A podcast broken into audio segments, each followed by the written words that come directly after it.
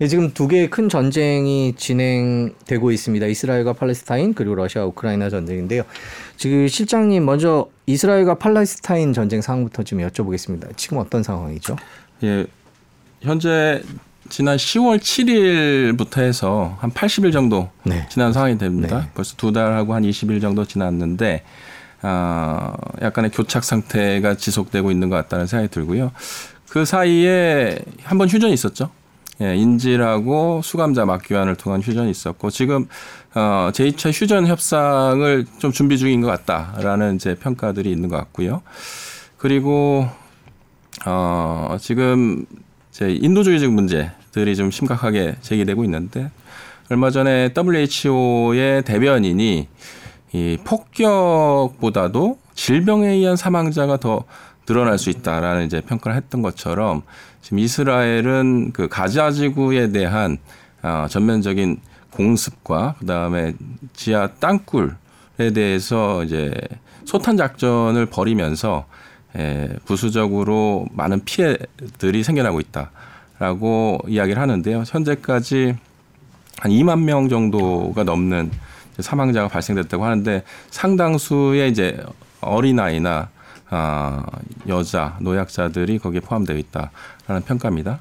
게다가 음 이게 이스라엘에 의한 이제 가자 지구에 대한 어떤 소탕 작전 수준에서 끝나는 것이 아니라 주변에 아, 시리아라든지 또는 예멘의 후티 반군 그리고 아, 레바논의 헤즈볼라 등이 산발적으로 이스라엘에 대해서 이제 포격도 하고 있고요.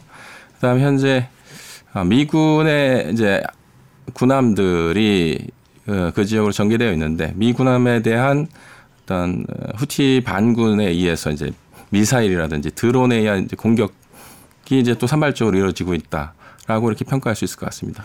2024년에는 어떤 식으로 전쟁이 전개될 거라고 전망하십니까? 어, 이 장기화 조짐이 있죠. 지금 실은 우크라이나 러시아 전쟁도 초기에는 어, 오래 가지 않을 것이다 이런 평가들이 대부분이었는데 예, 벌써 2년이 돼가는 네. 것처럼 지금 이스라엘 하마스 간의 전쟁도 어, 장기화될 조짐이 일단 보이고 있습니다. 네타나유 총리도 최근에 25일에 가자 지구를 방문을 해서 예, 긴 전쟁에 대비해야 된다라는 얘기를 함으로써 이제 양측 간의 어떤 어, 이 합의, 평화라든지 또는 휴전을 위한 합의가 이루어질 조짐이 거의 보이지 않고 있다. 그렇기 때문에 내년에도 이런 상황이 장기화될 가능성을 배제할 수 없다라고 저는 생각을 합니다. 음. 이스라엘 측 주장 네타냐후 총리의 이야기는 이제 하마스를 완전히 소탕하겠다라는 이야기를 하고 있는데 현실적으로 가능하지 않다라고 보는 게 맞을 것 같고요. 왜냐하면 그 가자지구 지금도 가자지구 지하 땅굴에 대해서 어떤 소탕 작전들을 다양한 수단을 이용해서 하고는 있습니다만 이 규모적으로 봤을 때 이게 거의 한 350km 정도 총 연장이 그 정도 된다고 하는데 이 정도면 우리나라 서울시의 지하철을 다 연결한 그 정도 수준이거든요. 근데 그 땅굴에 뭐 입구라든지 이런 쪽을 찾아내서 수백 개소를 이제 찾았다. 그리고 붕괴시켰다. 그리고 뭐 바닷물을 끌어다가 어, 물을 채워서 그 안에 있는 어, 저항 세력들을 이제 뭐 소탕하겠다 이런 이제 이야기들을 합니다만 현실적으로 저는 어, 어려울 거라고 생각이 들고요. 그래서 아마 그 중간선에서 끝나지 않을까. 그래서 어떤 분들은 음, 가자지구를 이제 남북으로 나눠서 에, 좀 분단된 체제에서 어, 합의가 이루어지지 않을까 이런 얘기들도 있습니다. 음, 네, 최근에 또 후티 반군 얘기도 나오고요. 네. 그 전쟁으로 인한 중동 지역의 파급 효과 그런 것들은 어떤 게 있을까요? 일단 유가가 오르고 있죠. 예, 아시다시피 홍해 부근에를 이제 홍해 부근에 이제 후티 반군 예멘의 후티 반군들이 에, 있습니다만 그 지역으로 지나가는 상선들 제가 보니까 어, 한 10개 정도의 상선에 대해서 한 100회가 넘는 공격을 했다라고 알려져 있습니다. 그렇게 되면 당연히 어, 그 지역으로 지나다니는 물류에 영향을 주겠죠. 현재 어, 홍해를 지나가는 물류가 컨테이너만 하더라도 전 세계 한 30%가 지나고 그다음에 상품 무역량이 한 12% 되고요. 그리고 어, 페르시아만에서 생산되는 원유라든지 가스 이런 것들이 그 지역으로 통과돼서 유럽이나 북미 지역으로다가 어, 운송이 되는데 그 영향을 주다 보니까 유가가 지금 급등하고 있는 그런 상황이라고 합니다. 군사적으로 보면 그 해협을 안정적으로 관리하는 게 힘든가요? 어떻습니까? 실은 홍해는 뭐 다 아시겠지만 굉장히 그 협소한 지역입니다. 그리고 그 양쪽으로 이제 어, 국가들이 배치가 되어 있는데 특히나 이제 어, 후티 반군이 있는 위치에서 멀지 않은 지역을 어, 배가 지나가야 되는 거예요. 상선도 그렇고 군함도 지나가야 됩니다. 근데 후티 반군이 사용하는 이제 무기 체계들 뭐 드론도 있고요. 그다음에 미사일도 있고 한데 어, 후티 반군을 잘 지원하는 것은 이란입니다. 근데 이란은 오래전부터 에, 그 해상에서의 미군 전력들, 미 해군이죠. 공격, 해군을 공격하기 위해서 미사일들을 개발을 해요. 그게 엔티쉽 발레스틱 미슬이라고 해서 네. 그러니까 대함 탄도 미사일입니다. 예, 굉장히 위협적인 겁니다. 탄도 미사일이다 보니까 속도도 빠른데 아, 이동하는 표적을 공격할 수 있는 능력들을 갖고 있고요. 그러니까 요격이 어렵죠. 그런 능력을 갖고 있는 이란이 후티 반군한테 그런 미사일들을 지원했는지 여부는 알 수는 없지만 이게 이제 장기화 된다든지 했을 때는 뭐 그런 가능성을 배제할 수 없는 상황이고요. 현재도 후티 반군이 미사일을 가지고 미 함대를 공격하고 있다라는 이제 이야기들이 나오고 있고 그걸 미군은 대 그 유도 무기 이제 요격 체계들을 이용해서 아, 격출하고 있습니다. 근데 문제는 뭐냐면 가성비예요. 어, 사실 하마스가 이스라엘을 공격을 할 때 사용했던 가삼 미사일, 뭐 미사일이라기보다는 로켓에 가깝죠. 이게 아, 우리 돈으로 하면은 한 80만 원, 100만 원 이 정도라고 했거든요. 근데 그걸 요격하는 이스라엘의 어, 타미르 요격체, 이 아이언돔은 어, 그보다 몇, 한 100배 정도 비싼 한 8천만 원 정도 된다고 했어요. 한 발당. 그러다 보니까 많은 숫자 요격 미사일들을 배치하지 못했고 그래서 초기에 하마스가 짧은 시간에 어, 로켓을 거의 쏟아붓듯이 하다 보니 일부는 맞고 일부는 막지 못했잖아요. 그래서 어, 저는 그걸 이제 가성비 전쟁에서 이스라엘이 그건 어, 실패했다라고 얘기를 하는데 이 비슷한 상황이 지금 홍해 근처에서도 벌어지고 있는 거예요. 어, 후티 반군이 사용하는 드론이라든지 미사일이 어, 저렴한 건 한 2,000달러에서 뭐 고가는 2만 달러 되는 것도 있다고 하는데요. 그걸 요격하는 미 해군의 요격 미사일들은 한 발에 200만 불. 그러니까 한 지금 뭐 1,300원이라고 가정하면 26억 원 정도 되거든요. 근데 지금까지 미국이 요격했던 횟수가 나와 있어요. 보니까 한 38번 정도 요격을 했다고 합니다. 이제 미군도 잘 알고 있습니다. 이대로 진행돼 어, 계속 요구할 할 수는 없다라는 것을 알고 있고 거기 고심이 많은 것으로 예, 파악이 되고 있습니다. 미국은 예, 이게 장기화되는 걸 원치 않겠죠. 왜냐하면 아까 두 개의 전쟁이라 말씀하셨는데 저는 어떻게 보면 하나의 전쟁에 여러 개의 전선이 만들어지고 있는 것이 아닌가 이렇게 보고 있는데요. 미국이 거기에 이제 공통 분모로 있는 겁니다. 미국 입장에서는 어, 러시아, 우크라이나 그리고 여기 그 다음에 앞으로 어떻게 될지 모르지만 지금 동중국해, 남중국해 상황도 심상치 네. 않거든요. 그다음 한반도 상황도 그렇고 이런 것들이 다 물려 있는 상황에서 어, 그쪽에서 지금 현재 이제 이스라엘 하마스 전쟁을 이야기하고 있고 그 일대 이제 중동으로까지의 확전을 이야기하시는데 이게 장기화되면서 소모전으로 갔을 때 미국이 과연 이런 가성비 전쟁을 버텨낼 수 있을 것인가라는 의문이 있습니다. 지금 2024년은 좀 지역 분쟁이 더 늘어날 수 있다 이렇게 보고 계신 건가요?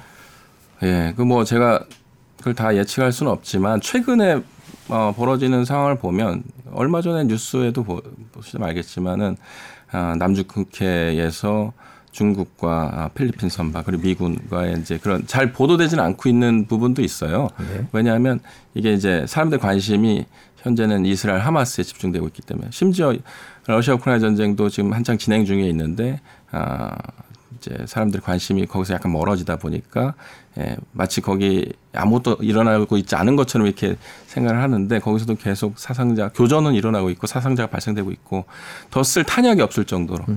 예, 그런 상황이 전개되고 있다.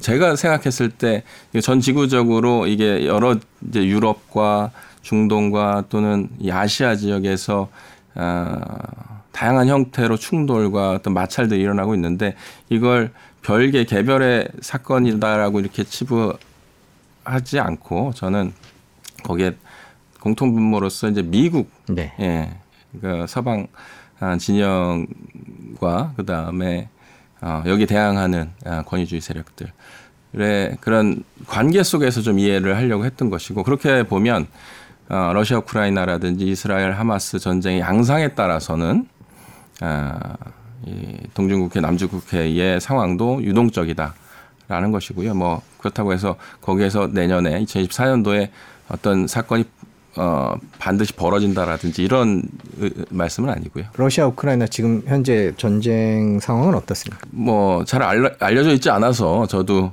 구체적인 사항들까지 파악하고 있지는 않지만 최근에 어, 이렇게 살펴보면 어, 지금 12월이지 않습니까? 어, 예년에도 그 뭐 유명한 그 용어가 있습니다. 라, 라스푸티차라고 해서 아, 이쯤 되면은 그 지역에 이제 진창이 만들어져서 진흙탕 같은 게 만들어져서 기동하기 어려워지는 상황이 된다라는 거고요. 그건 사실인 것 같고 그리고 그 이전에 이미 러시아 우크라이나는 너무 많은 이제 어, 교전을 해왔습니다. 거의 2년이 돼가죠. 내년 2월 24일이면 딱 2년인데 더 쓸 탄약이 없을 없다라고 이제 표현을 합니다. 그래서 잘 아시는 것처럼 어, 러시아는 부족한 탄약을 보충하기 위해서 이제 북한하고 손을 잡았고요. 그래서 북한제 탄약들이 러시아에 뭐 100만 발이 지원이 됐다 이런 이제 보도들이 있고 우크라이나 같은 경우에도 어, 우크라이나는 이제 대놓고 탄약이 부족하다라고 얘기를 합니다. 전선 모든 전선에서 그리고 우크라이나군 같은 경우에는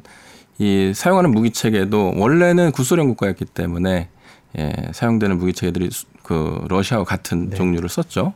근데 그 탄약은 자기들이 생산하지 않으면 받을 데가 없어요. 그래서 미국이 이란에서 이제 이렇게 일부 그 뭐랄까요 노획했다고 해야 되나 그것을 지원하기도 했었는데 그거 말고는 어, 서방 국가들에서 그 규격에 맞는 어, 탄약을 생산할 수 없지 않습니까? 그래서 서방제 규격에 맞는 예를 들어서 155mm 포탄 같은 것들을 지금까지 어, 수백만 발 단위로다가 이제 그 지원을 한 것으로 알려지고 있는데 앞으로도 그만큼이 더 필요하다. 지금까지 에, 우크라이나가 그 사용했던 탄약의 소모율, 소모율이라는 표현은 좀 그런데요. 사용률을 따지고 보면 어, 매달 몇십만 발 정도가 필요한 상황인데 그걸 이제 못 대주고 있는 상황입니다. 실은 EU랑 어, 미국에서도 약속을 해준 게 있어요. 어, 언제까지? EU 같은 경우는 2024년 3월까지 200만 발을 제공하겠다고 했는데 에, 지금 약속이 이행될지 안 될지 모르는 상황이고요. 미국도 마찬가지로 어, 상당한 아, 예산을 투입을 해서 하려고 했으나 내부 국내 정치에 네. 의해서 막혀 있는 상황인 것이죠. 그러다 보니까 일단은 기후적으로 러시아 우크라이나 전쟁이 어 심각한 교전 상황으로 가기에는 그러니까 기동 전력들을 이용해서 육상에서 지상에서 어떤 어 대규모 병력 이동하는 그런 사태는 당분간 어- 어렵지 않을까 생각이 들고 그럼 포격전은 가능하냐? 포격전을 하고 싶어도 포탄이 여의치 않은 그런 상황이다 보니까 간간히 어 이제 교전이라든지 어, 군사적 활동들이 보도는 되고 있습니다만 과거만큼 그렇게 예, 활발하게 진행되고 있는 것 같지는 않다라는 게 제가 파악한 것입니다. 이 전쟁이 언제 끝날까 이게 궁금한데요. 내년도는 어떻게 진행될 거라고 예상하십니까? 일단 사실 전쟁의 시작보다 끝내는 게 더 어렵다고 하지 않습니까? 현재 이게 내년에 끝나게 될지 더 지속될지는 알 수 없습니다만 중간에 이제 국면이 바뀔 만한 요소들이 있다고 저는 생각을 하는데 네. 그 중에 하나가 아, 미국의 대선이라고 봅니다. 그게 가장 크겠죠. 예, 내년 11월 한 일, 뭐 11개월 정도 남아 있는데 대선 결과에 따라서는 아, 저는 러시아 우크라이나 전쟁은 아, 빠르게 에, 종전이 될 수도 있겠다라는 이제 예측을 좀 조심스럽게 하고 있습니다. 많은 전문가들이 또 그렇게들 평가들을 하고 있고요. 그런 배경에는 이제 현재 미국의 이제 바이- 바이든 행정부에서 아, 지금 우세를 띠고 있는 이제 공화당의 트럼프의 재선 이런 어, 가능성을 가지고 이제 이야기를 하는 것이고 또 트럼프 어 도 그런 이야기들을 하고 있습니다. 자기가 재선이 됐을 때는 어떻게 하겠다라고 해서 러시아 우크라이나 전쟁이 빠르게 끝날 수도 있다라는 이제 예측이 가능하다고 생각합니다.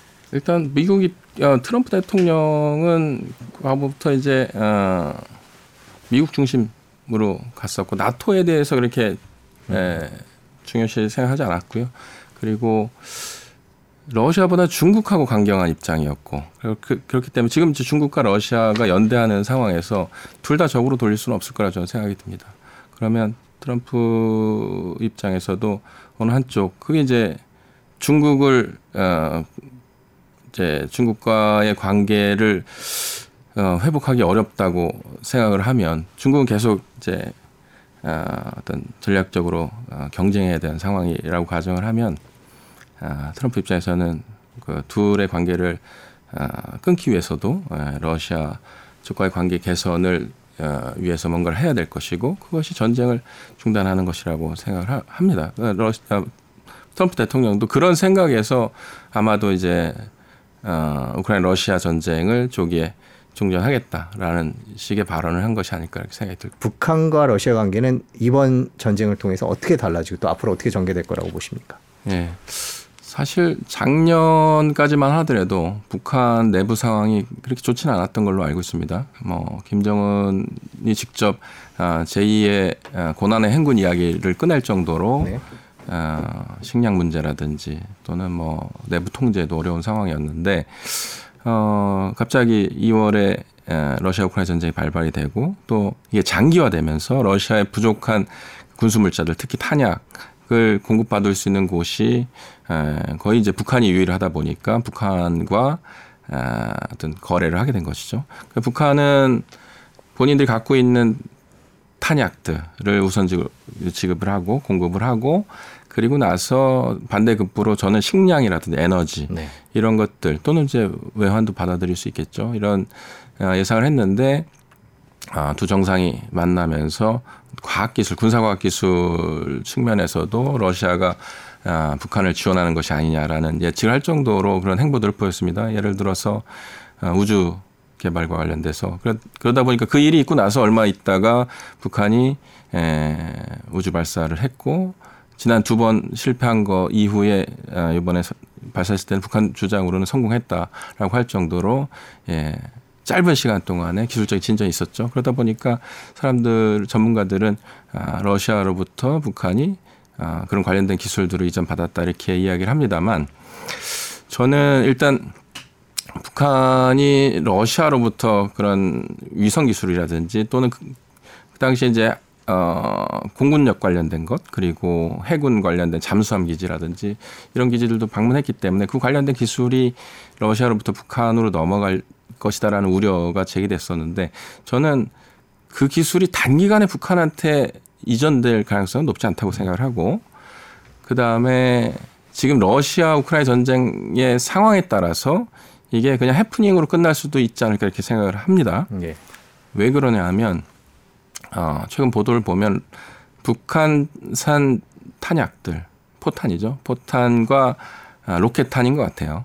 을 이제 검수를 해보니까 불량하더라. 불발탄이 발생이 되기도 하고 자칫 잘못 발사를 하면 포신 내에서 터져버리는. 진짜 그 발사되지 않고 포신 터지면 어떻게 됩니까? 그 발사했던 주변이 거의 뭐 피해를 보겠죠.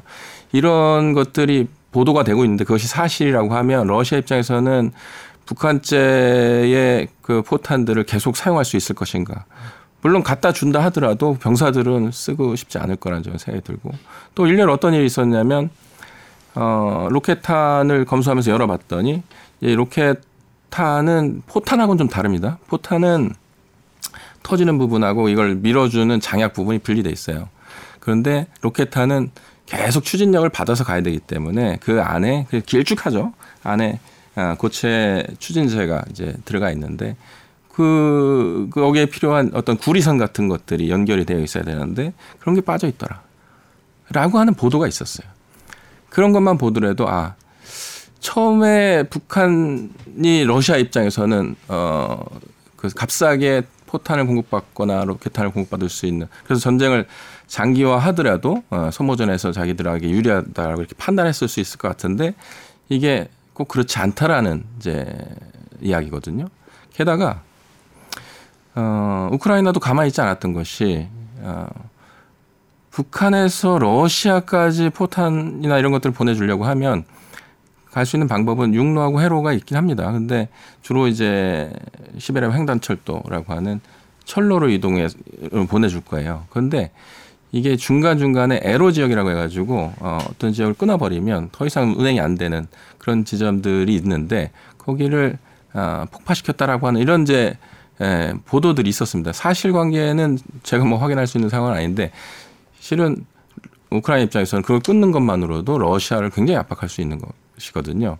지금 그게 사실이 아니더라도 향후에 그런 일들이 벌어질 수도 있다라고 생각을 하면 어, 러시아 북한 사이의 관계가 우리가 우려하는 것처럼 그렇게 서로 윈윈하는 관계로 지속될 수 있을까라는 생각이 듭니다. 최근 중앙일보 기사를 보면 전 주한미군 사령관이 이제 두 개의 전쟁을 본 북한의 공격적 여지가 더 커졌다 그러면서 이제 북한을 경계하는 듯한 그런 발언을 했습니다. 두 전쟁을 보면서요. 네. 어떻게 개인적으로는 이런 분석에 대해서 어떻게 생각하십니까? 지금 전 세계에서 관심 갖고 있는 두 전쟁입니다. 거기에서 어, 북한도 나름대로 이제 교훈 분석들을 할 거라고 생각이 들고 어, 미국이 어떻게 행동을 하는지를 보면서 이걸 이제 우리 한반도에 아, 대입을 시켜서 만약에 자기네들이 어떤 군사적 행동을 취했을 때 미국이 어떻게 나올 것인지 이런 것들을 유추해 볼 수도 있을 것이라 생각이 들고 또 하나는 미국도 결국 한정된 자원을 가지고 예, 전쟁을 지원해 줘야 되는 거죠. 미국이 직접 참전하지는 않지만 아, 무기 체계라든지 또는 예산적인 측면에서 어, 지원하고 있지 않습니까? 그런 것들이 예, 국내 정치에도 영향을 미치고 국내 아, 경제에도 당연히 아, 타격을 줄 수 있기 때문에 그런 상황들을 지켜보면서 북한도 아 지금 어, 이대로 유지를 할 것인지 아니면 내년 또 대선이 있다 보니까 대선 전에 어떤 아, 자기네들이 아, 자기 그 북한에게 유리한 어떤 도발이나 전략적인 도발이라든지 이런 것들 을 할지 말지에 대해서 좀 고민이 있지 않을까 생각합니다.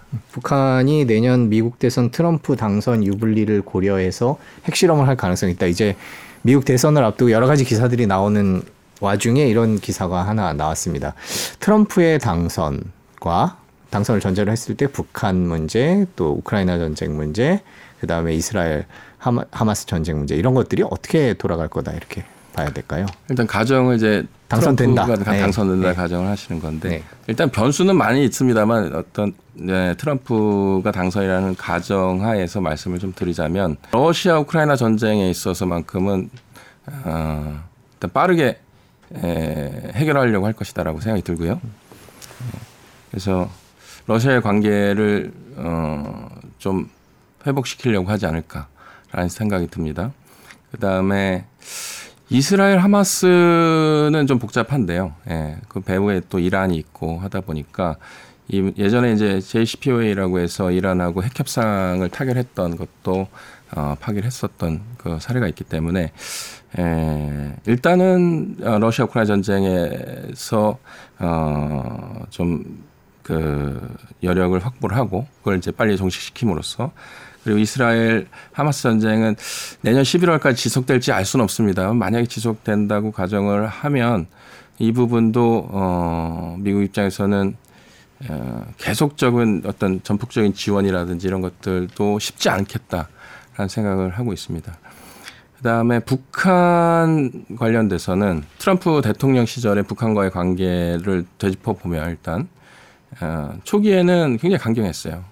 그래서 bloody nose라고 해가지고 에, 코피 작전이라든지 최대 압박, 최대 뭐 이 관여라고 해서 압박을 가하면서도 이제 뭔가를 해보려고 했는 그런 과정에서 돌이켜 보면 2017년 11월 28일에 북한이 화성 17형이라고 하는 이제 ICBM을 발사하고 나서 핵무력 완성 선언을 하고 그러면서 관계가 급반전이 되거든요. 그 이듬해 이제 평창 동계 올림픽도 있었고 그러면서 에, 미국 북미 간의 아, 미북 간의 관계도 아 갑자기 바뀌죠. 근데 그때는 그때고 지금은 어, 미- 어, 북한 같은 경우는 지금 핵 개발에 있어서 굉장히 가속화 시키고 있거든요. 그래서 아마도 내년도 대선 전까지 최대한 북한은 자기네들이 할 수 있는 범위 내에서 어, 핵 능력을 고도화시키려고 할 것이고 그 이후에 어, 트럼프가 당선됐을 때 음, 계속 그럼 그런 강경한 자세를 북한이 유지할 것이냐 또 미국이 그런 것들을 그대로 어, 수용할 것이냐 아니라고 저는 생각합니다. 그래서 어, 김정은도 어, 국면 전환을 해야 돼요. 계속 강경한 모드로 갈 수는 없고 그 시점이 어, 대선 저는 이후라고 생각을 하고요. 이전보다는 좀 이후일 가능성이 높고 그 이후에 어, 만약에 어, 트럼프가 당선이 되고 나서 어, 북한에 대한 어떤 관심 표명이나 이런 것들이 좀 어, 없다 또는 그 낮다라고 판단이 되면 어, 그런 과- 어, 관심을 유도하기 위해서 어, 전략적 도발을 할 거라고 생각이 들고 그 중에 하나가 어, 핵실험이 아닐까라는 생각을 합니다. 지금까지 세계 경제에 영향을 미치는 두 개의 큰 전쟁 그리고 또 북한 얘기까지 짚어봤습니다. 오늘 긴 시간 고맙습니다. 아, 예, 감사합니다.